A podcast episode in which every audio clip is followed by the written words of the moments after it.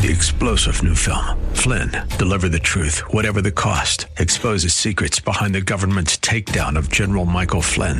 Flynn knew what the intel world had been up to. He ordered the first audit of the use of contractors. This set off alarm bells. He told the truth. He was the most dangerous person for Donald Trump to hire. They had to get rid of Flynn. Flynn, deliver the truth, whatever the cost. Available now. Watch it today. Go to salemnow.com. Salemnow.com. The Cal Thomas Commentary is brought to you by Values Through Media.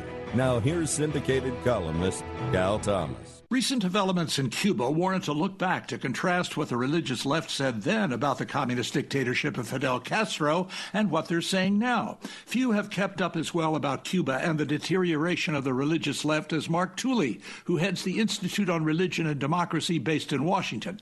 In the early 80s, Tooley writes that some of America's great denominations backed communist regimes. They praised Castro and the Sandinistas in Nicaragua. They even denounced America as the chief villain of the world. Remember? Church leaders visited Moscow. They refused to denounce North Korea and ignored human rights abuses, including the persecution of Christians. These included Methodists, Episcopalians, Presbyterians, and Lutherans. As Tooley notes, most of these once great denominations are now diminished, caused by leftist radical politics and unbiblical theology. There's a lesson here, but having embraced and conformed themselves to the fallen world, I doubt they will learn it. I'm Cal Thomas.